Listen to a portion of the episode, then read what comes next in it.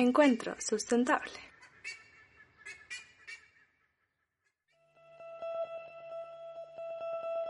La pandemia del COVID-19 nos ha reflejado la fragilidad de nuestro sistema económico. En el debate público se posicionan dos posturas opuestas, o salvar vidas o salvar la economía. Parecían ser polos opuestos e irreconciliables, pero un enfoque sustentable nos insta a pensar otras posibilidades.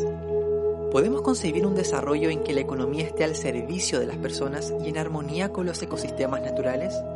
Buscar otras alternativas, como una economía del cuidado y bienestar planetario. En este episodio queremos adentrarnos en aquellas preguntas de fondo que nos impulsan a pensar en cambios, en reformas, y reflexionar sobre los principios sustentables para el escenario económico post-pandemia.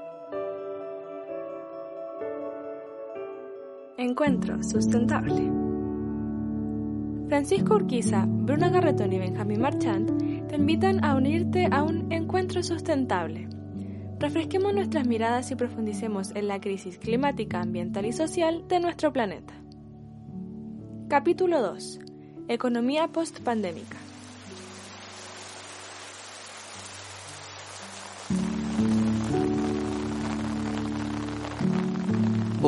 Cuánta falta nos hacía escuchar ese sonido de la lluvia, sobre todo en días como hoy, entrando en el otoño, donde poco a poco empezamos a sentir el frío y lo rico que es refugiarse en un lugar más cálido.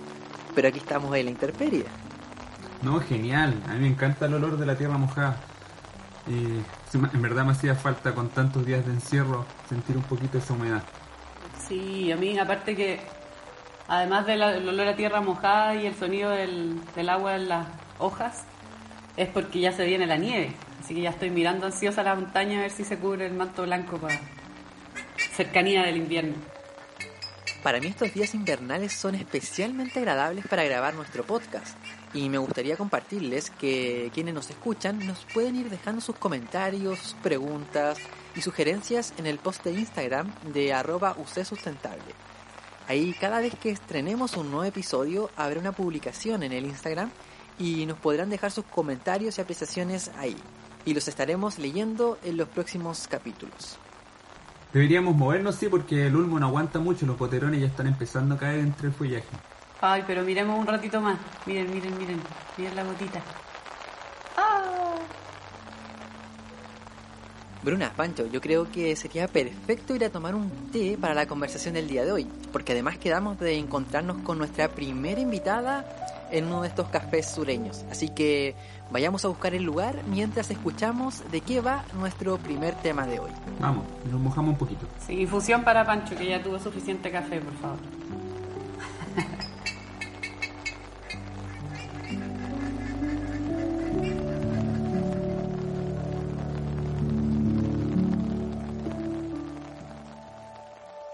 A principios del mes de abril, el Fondo Monetario Internacional alertó sobre el impacto negativo que traerá sobre la economía mundial la crisis generada por el COVID-19. Anticipamos las peores consecuencias económicas desde la Gran Depresión de 1929, advirtió la directora del FMI. Con el modelo de crecimiento y el desarrollo en jaque, ¿qué alternativas tenemos para migrar a un desarrollo económico sustentable en armonía con las personas y el medio ambiente?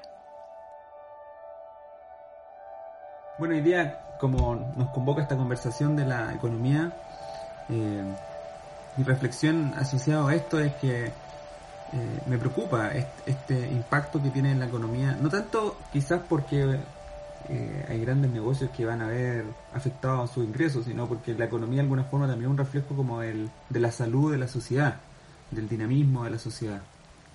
Y creo que lo que estamos haciendo con, eh, para enfrentar la crisis eh, nos ha obligado a, frenar la economía y eso va a tener sus coletazos y quizás va a dejar más susceptible a la sociedad a, a quizás otras pandemias o otras crisis que vienen pronto, si no, no tomamos en consideración cómo podemos eh, enfrentar esta situación de la, de la crisis económica junto con la crisis sanitaria. Entonces eso me tiene preocupado a mí bastante.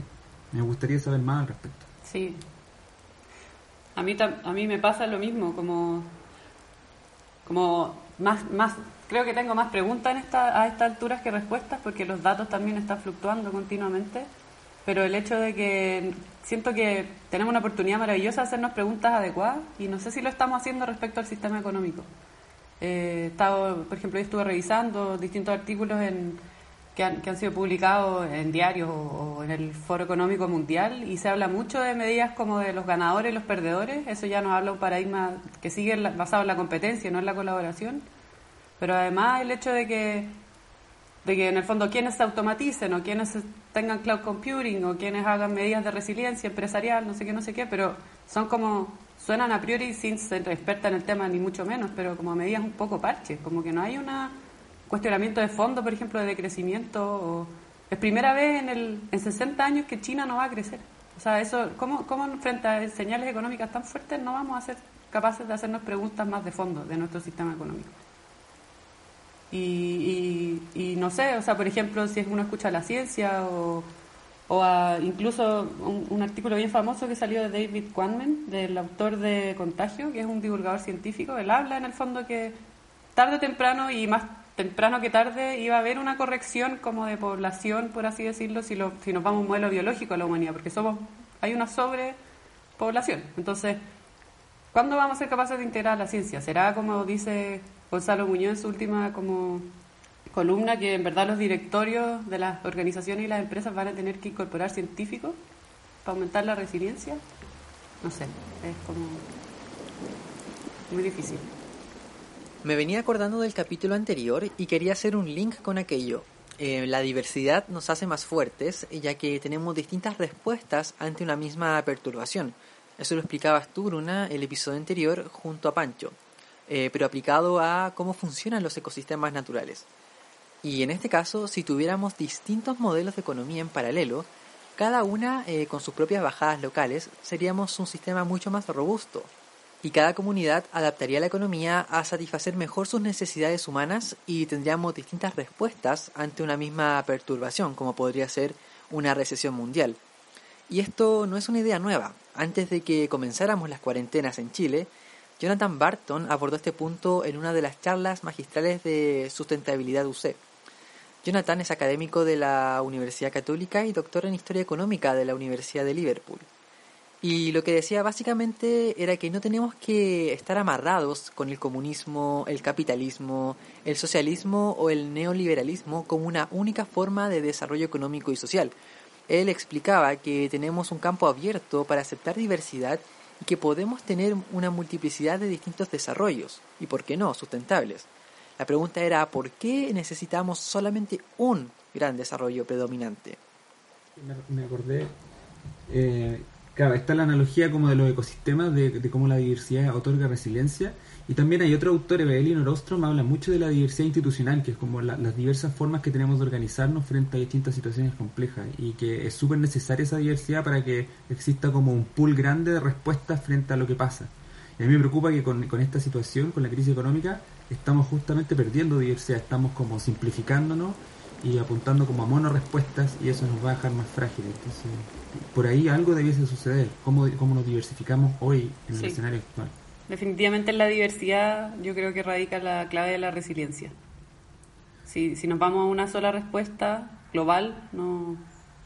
De hecho, por estar tan hiperconectados, en homogeneizados, el virus está eh, como disgregado más rápido. Por ejemplo, antes, no sé, por, la pandemia de, de la peste bubónica o la peste negra fue confinado netamente en Europa y afectó a la humanidad solo en esa zona geográfica porque no teníamos las rutas comerciales o la facilidad de viaje que tenemos hoy en día. Y bueno, tanto la charla a la que mencionaba como el artículo que describía Bruna están disponibles en la descripción de este episodio por si quieren darle una mirada.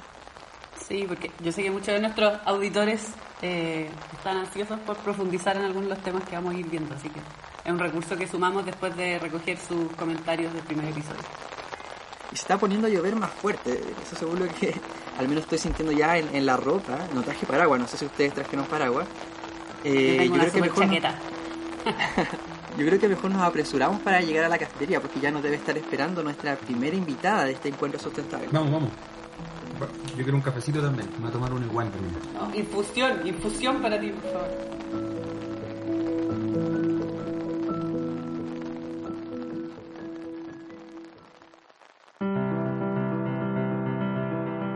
Francisca Barriga es una economista de la Universidad de Chile y miembro de la Fundación Sol, un centro de investigación formado por personas de diversas disciplinas, tales como las ciencias sociales y económicas. Francisca está especializada en temas de seguridad social y mundo laboral, con interés en modelos socioeconómicos alternativos en base a principios del buen vivir y la sostenibilidad.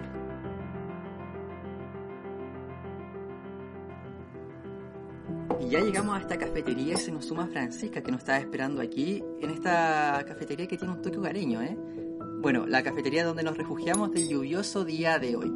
Eh, ¿Qué tal Francisca? Bienvenida a Encuentro Sustentable. Hola, muchas gracias por la invitación. ¿Cómo están?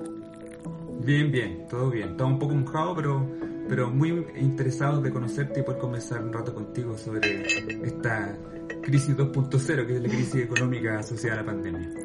Sí, mucho que conversar. Y en esa línea, estas últimas semanas se ha hecho famosa la denominada doble curva de Richard Badwin, que es un académico de Ginebra. Y básicamente lo que plantea este modelo es que si no se controla la pandemia y aumentan los casos de contagios, la recesión económica será aguda, pero menos profunda y menos prolongada en el tiempo. Por el contrario, si se controla la pandemia con políticas de contención como las cuarentenas, la profundidad de la recesión será mucho mayor, en ese sentido, Francisca, eh, ¿qué solución tenemos frente a este dilema, como esta aparente dicotomía? Bueno, eh, en una primera instancia es muy importante decir que acá estamos viéndonos eh, enfrentados a tomar una decisión entre qué poner primero, ¿cierto? Si ponemos primero en el centro los mercados y su funcionamiento o finalmente las vidas, ¿cierto? Eh, en ese sentido, es complejo poder eh, tomar decisiones como tan, tan estrictas, por decirlo, pero es muy importante pensar, y esto es un concepto que nosotros tomamos mucho desde la economía feminista, que es cambiar el foco y ponerlo a la sostenibilidad de la vida. Entendiendo, y esto es algo súper importante que ustedes comentaban en el capítulo anterior, como este llamado humildad que decían, eh, desde las economías críticas y particularmente desde la economía feminista eh, hablamos de, la interdependencia, eh, de nosotros como sujetos y sujetas vulnerables y que necesitamos cuidados permanentes en toda la etapa de nuestra vida. Por lo tanto, es una interdependencia de cuidados y también una ecodependencia. Entonces hay que priorizar la vida en su, en su total expresión y encontrar políticas que nos permitan eh, protegerla en todas sus ámbitos. Bueno, de hecho ahí hoy, vuelvo, vuelvo a mencionar un, artículo que, que, salió en El País de David Quammen, que es este divulgador científico, autor del, del libro Contagio, que le habla que finalmente la como los avances científicos eh, están, existen hace mucho, lo que falta es voluntad política. Como que en el fondo los gobiernos tenían toda la información como para poderse preparar frente a esta eventual pandemia que hace más de 10 años se sabía que podía venir algo similar. Entonces, como, ¿creemos o, qué te parece a ti, Francisca, respecto a eso? Como, ¿en verdad falta voluntad política en esto, en esto, en este tema? Sí, o sea, de todas maneras, esto al final son decisiones, eh, como tú dices, políticas, eh, en que, a ver, por ejemplo, o sea, y entendiendo y importante pensar en el foco en el que se están pensando las políticas. Que el presidente de la Cámara de Comercio diga que no podemos matar toda la actividad económica por salvar las vidas, nos está diciendo hacia dónde apuntamos. Y eso ha sido una historia de desarrollo en el país que lamentablemente no ha puesto el foco en proteger la vida, en ser sustentable y solamente, eh, y esto también me agarro mucho desde la teoría de la economía feminista, es que se posicionan ciertas vidas que merecen ser vividas y el resto de la vida humana y no humana al final se pone al servicio de, sostener esa vida. Entonces, por ejemplo, vemos, y un, ejemplo clarísimo, eh, son las zonas de sacrificio. Es decir, siempre se ha podido hacer las cosas de otra forma, pero se han tomado decisiones políticas para establecer eh, ciertos sacrificios que, por cierto, no los van a tomar estos sujetos que, se definió que, iban, que merecían la vida, o sea, merecía la pena ser vivida, sino que la van a, pagar otros sujetos a través de decisiones políticas como la zona de sacrificio. Claro, ¿y cómo lo sacamos de esa lógica? Como ¿De quién específicamente depende hacer ese cambio mayor? Eh, ¿O de dónde empujar? Como bastante pensando como de manera concreta, ¿cómo empujar para la gente que nos está escuchando eh, eh, esos cambios? Yo, perdón que interrumpa, yo creo que ahí hay que ver las señales que han, ocurrido ya en los gobiernos, pensando por ejemplo en, en, Francia, ¿sí? Francia, en el fondo su presidente, que es de, es de orientación, corríjame si me equivoco, pero es de, en el fondo de derecha, ya ha dicho que por ejemplo la salud no puede ser un bien privado. Exacto. Sí, justo como, como dice Bruna, eh, esta crisis al final lo que ha hecho es poder develar que esto no es, es más allá de gobiernos de derecha e izquierda, es un tema eh, en este sentido, en el tema de los derechos sociales básicos, es un tema humanitario. O sea, no puede ser que nos haya agarrado este virus con eh, un sistema de salud completamente privatizado, en que no tenemos el derecho básico al acceso y, no, nos preguntamos cómo vamos a salir de esto. Entonces, respondiendo a tu pregunta, Benja, eh, una, por una parte, efectivamente tenemos que buscar formas de, de, sacar esto del mercado y que el Estado, por una parte, se pueda hacer parte y, por otra parte, hacer una gestión importante desde las mismas comunidades.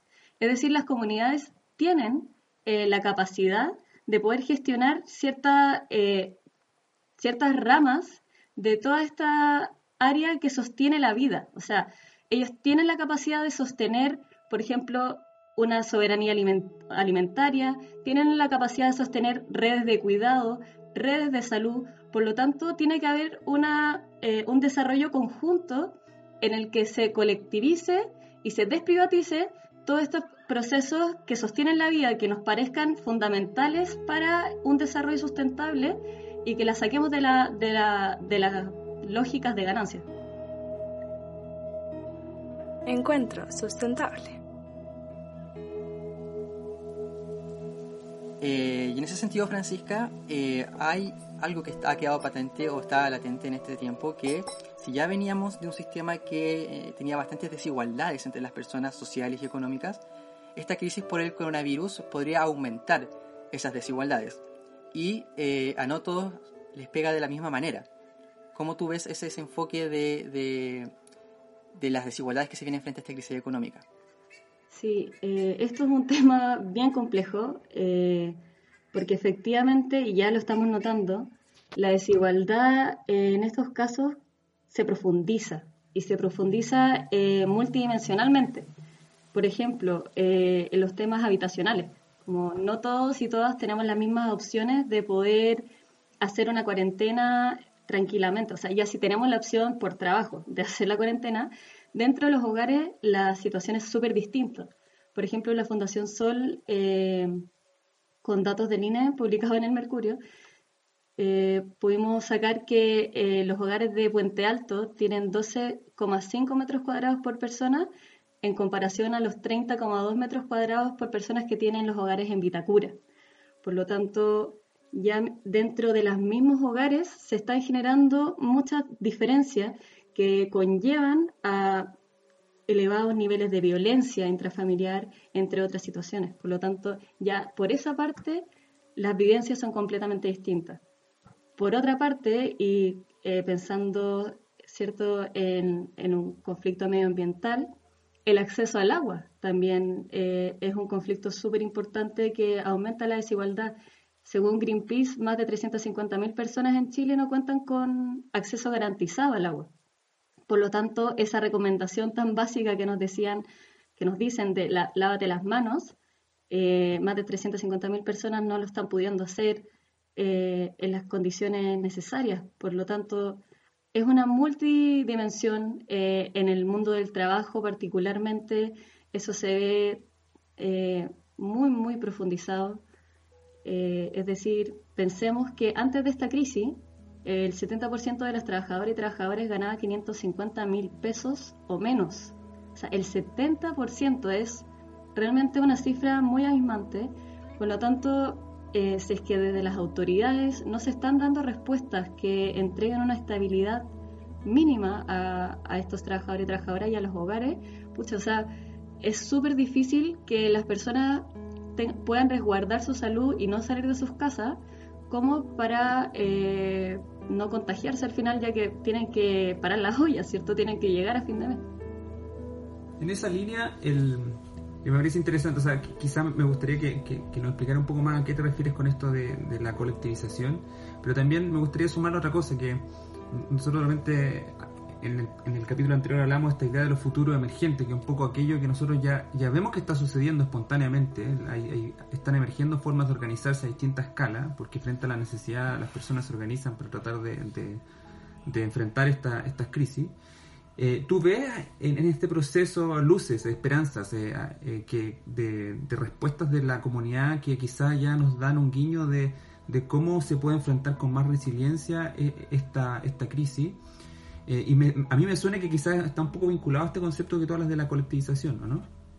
De todas maneras, eh, sí, yo creo que tenemos, yo tengo mucha fe en que dentro de todo este caos podamos generar, o sea, ya se están levantando experiencias colectivas eh, para poder salir adelante. ¿A qué me refiero con colectivizar? Es primero que nada, y esto también nuevamente rescato la la, disciplina de la economía feminista, de que muchos muchos procesos que están sosteniendo la vida son invisibilizados y, están dentro de los hogares. Eh, ¿Cómo lo pueden ser los cuidados?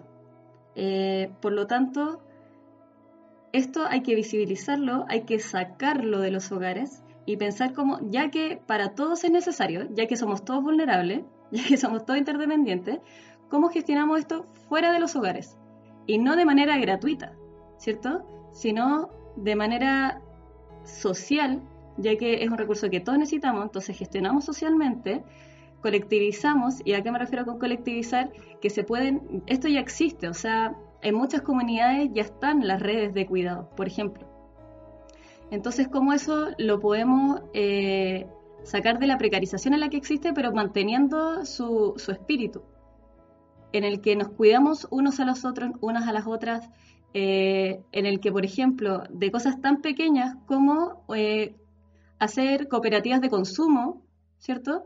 En el que se puedan colectivizar ciertos, eh, no sé, si, si, uno colectiviza el, consumo, por ejemplo, en una comunidad, eso te sale mucho más barato el transporte, se, se contamina mucho menos porque se viene de una sola vez, se logra hacer un contacto con otras cooperativas que estén haciendo, por ejemplo, eh, agricultura eh, a pequeña escala, que no sea contaminante. Por lo tanto, dentro de este mundo de, lo que se llama la economía social comunitaria, hay un sinfín de sinergias que al final logran, logran generar desarrollo en muchas partes. Eh, es una, una, conexión, una red que creo que podemos sacar mucho, mucho provecho de ellas. Personalmente voy a meter la cuchara y voy a hacer un poco publicidad. Ah, pero yo soy parte y lidero eh, una cooperativa que se llama Cooperativa Huellas Verdes, que pueden buscarla y les podemos dejar el link para quien quiera profundizar más. Y justamente hemos sido súper resilientes trabajando colaborativamente para proveer de alimentos de pequeños productores agroecológicos a familias acá en la zona central. Somos más de 97 familias que desde hace años en verdad nos proveemos así. Y, ha respondido súper bien, en el fondo nos organizamos y, a través del colectivo hemos podido nunca parar el suministro y a la vez también tenderle una mano a los productores que igual tienen que seguir vendiendo sus cosas. Eh, ha sido bien impresionante cómo ha funcionado y es como un ejemplo de lo que tú acabas de señalar en tu respuesta anterior. Qué excelente, ¿no? Eh, voy, a, voy a meter a buscarla de todas maneras. Y ustedes con eh, ¿Tienen contacto con otros con productores? ¿Cómo hacen ese contacto con otros productores? Tenemos, trabajamos como con 12 productores a nivel de la zona central y también trabajamos en red con otras colaborativas. Entonces, también, tal como tú dices, se ha activado al tiro y muy rápido eh, distintas plataformas e instancias para como compartir buenas prácticas, por así decirlo, y darnos tips de cómo operar más eficiente y dando respuesta más rápida. Y dentro de, este contexto, eso se vuelve súper importante, no sé, por ejemplo, con los vecinos y las vecinas adultas mayores, que no pueden salir, por lo tanto, se, dentro de la comunidad se gestionan esos procesos y se protegen a personas que se encuentran en un espacio de mayor vulnerabilidad. esta no será la primera gran crisis económica que eh, va a enfrentar el mundo. O sea, en el pasado tuvimos, por ejemplo, la Gran Depresión del año 1929, la crisis europea después de la Segunda Guerra Mundial, la crisis de deuda externa en los 80 con foco en América Latina y la financiera en el año 2008. Y en todas esas, el modelo y las lógicas de producción y consumo acelerado a costa del planeta se mantuvieron tras superar la emergencia. ¿Tú crees que eh, esta crisis del COVID-19 será un jaque mate, o al menos un jaque importante al sistema actual?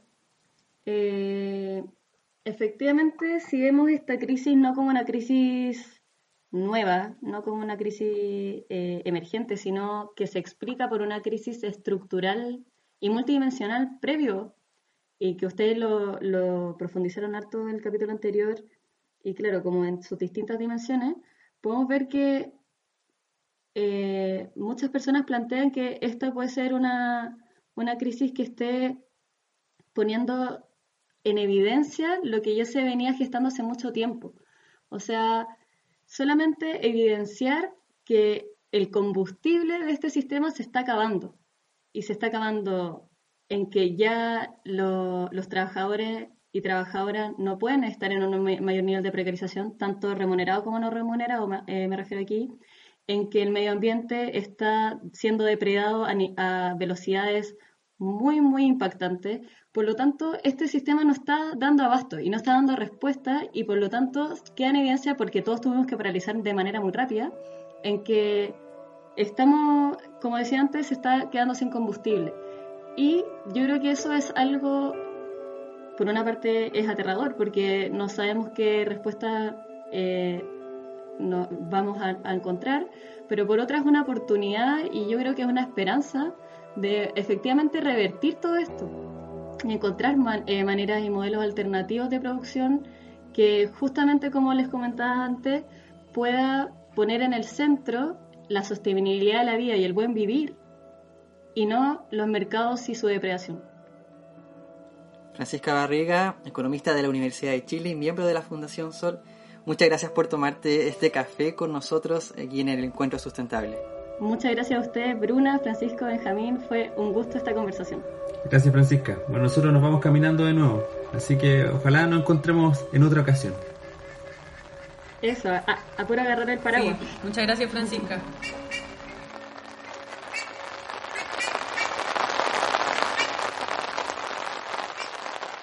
Encuentro sustentable. Oye, ¿paró a llover? No. Se, está empezando a despejar, sí, pero el aire está rico. Hoy, les tinca si vamos de vuelta cerca del Ulmo, había unas pozas por ahí que quizás podríamos aprovechar. Sí, yo creo que hay que aprovechar el día porque está especialmente eh, rico para caminar con ese frío y ese aire, ese aroma azureño a los, a los árboles de por acá. Hoy, nuestra conversación con Francisca me hizo acordar de un TED Talks muy bueno de la Kate Raworth. Ella es una economista de Oxford de, es un Talk en que ella habla de, de, una economía saludable debe estar diseñada para poder prosperar y no crecer. Eh, y esto es un planteamiento interesante respecto a, a cómo sería una, una, economía sostenible y universalmente beneficiosa. Y es esta, esta figura de la dona. Así que yo creo que deberíamos dejar acá el enlace y esa es la recomendación de hoy, que puedan ver este TED Talks en donde se explica ¿Cómo podemos sacar a los países de, este como agujero, en donde las personas se están quedando cortas en lo esencial de la vida y tiene mucha relación con lo que veíamos con, Francisca recién? Eh, y poder crear economías más regenerativas y distributivas que funcionan dentro de los límites planetarios, los límites ecológicos del planeta. Así que yo quiero dejar esa recomendación hoy día para que puedan visitarlo y verlo aquí en el enlace que vamos a dejar en la descripción de este mismo episodio. Es bien bueno ese, esa charla y de hecho también hay un libro asociado a, ese mismo tema de la economía de la dona. Que es interesante porque hay economistas que están tratando de, reinventarse y de dar esta, esta, estas nuevas aproximaciones que nos sitúan en, un espacio seguro para la humanidad y también justo, lo que dice la Kate Radworth. El tema es cómo, cómo se logra moverse en ese espacio. Yo creo que eso también me hace pensar en la, en la conversación con Francisca, porque ella dice, dice esto de que fruto de la crisis eh, tenemos que generar nuevas soluciones y, menciona esta idea de, las soluciones colectivas. y del, de la economía feminista que, valora el cuidado. Y, creo que a mí me ha, tocado mucho esta idea del cuidado y de, estas economías de repente medio invisibles que existen. Y quizás a muchas personas le está pasando más todavía, que eh, gente que está hoy día en cuarentena que ha entendido al fin lo que significa mantener una casa, por ejemplo. Eh, ¿A qué te refieres con esa economía invisible? Economía invisible, por ejemplo, eh, todo el trabajo que significa mantener una casa para una, para una dueña de casa la economía hoy día lo tiene absolutamente invisibilizado, no lo valoriza. Eh, y hoy día que estamos todos en cuarentena y, mucha gente que quizás nunca había hecho ni un huevo y ahora está en la casa y está viéndose eh, un poco obligado a, aportar en las labores del hogar. Obviamente muchos hombres eh, inútiles de repente en, la casa que, venían de un modelo bien, bien machista y y donde, donde están como súper divididos los roles, hoy día tienen que empezar a compartir roles. Ojalá lo estén haciendo, espero. Y no se queden como en la excusa de que no, no es lo que les toca. Pero creo que eso es una oportunidad de visibilizar que, que hay un montón de labores que tienen un valor esencial y son labores de cuidado, labores de resguardo de la casa, de cuidado de la salud y que hoy día son más importantes que nunca. Entonces quizá en una nueva economía, que una nueva, una nueva economía que surja de, esta reflexión, esas cosas tengan un valor, tengan una, una, una importancia que la economía reconozca. Eh, quizás eh, eso quizás se conecta con esto que decía Francisca de la renta básica universal. O sea, hay, hay un valor ahí que, que, de alguna forma hay que canalizar, para que, tiene que ver con el cuidado de las personas. O sea, el mismo ejemplo de los jóvenes NINI, ¿sí? la designación de los jóvenes que no estudian ni trabajan, pero finalmente en esta, en esta circunstancia claramente ha quedado súper patente y muy visible que en el fondo no estudian ni trabajan porque están cuidando a sus familiares cercanos, que no pueden en el fondo, no tienen los medios para, para acceder a otro tipo de cuidado. Entonces, ¿cómo hemos sido capaces de invisibilizar o, de, o de relevar, o sea, relegar como a un, a un ámbito súper precario este tipo de, labores de cuidado? Yo creo que eso, esta, esta crisis lo hace así, pero nos, nos lo tira en la cara, en verdad. Encuentro sustentable. Y llegó el momento específico ya de cerrar nuestro encuentro sustentable y revelar cuál es el ave del día que nos estaba acompañando durante todo el episodio del día de hoy, Bruna. Sí, esta ave es una ave majestuosa, bastante grande, es típica sureña, eh, denota un despertar, ¿cierto?, en el sur lluvioso, en medio del bosque o, incluso en, en, las ciudades que están en el sur. La bandurria. ¡Bien, Pancho! Una máquina. ¿Viste? Sí, todos nosotros estamos ecoalfabetizados. Es que la bandurria está en los tejados de los pueblos sureños, pues te despiertas. ¿Viste? Sí, eh, los invitamos nuevamente a poder eh, ver, ¿cierto? Y buscar más de esta ave, eh, cuyo nombre científico es difícil de pronunciar. Pteristicus melanopi. pueden buscar más de esta ave en, con en la página de nuestros amigos de la red de observadores de aves, de ROC. También vamos a dejar el link aquí en, este episodio. Eh, y donde están las vocalizaciones de estas aves, entonces si uno se puede transportar en el imaginario hacia los lugares donde habita. Es imposible no imaginarse hechizos de Harry Potter con los nombres científicos de las aves. Agitando la varita. Wingardium Leviosa. Así que Bruna Garretón, Francisco Urquiza, muchas gracias por este encuentro sustentable en este segundo episodio. Gracias. Chao, chao. ¿Le voy a salpicar agua? No, no, no. Ah, yo tengo... Está poniendo a llover de nuevo y no traje paraguas. corre, venga. Venga. Corre, corre.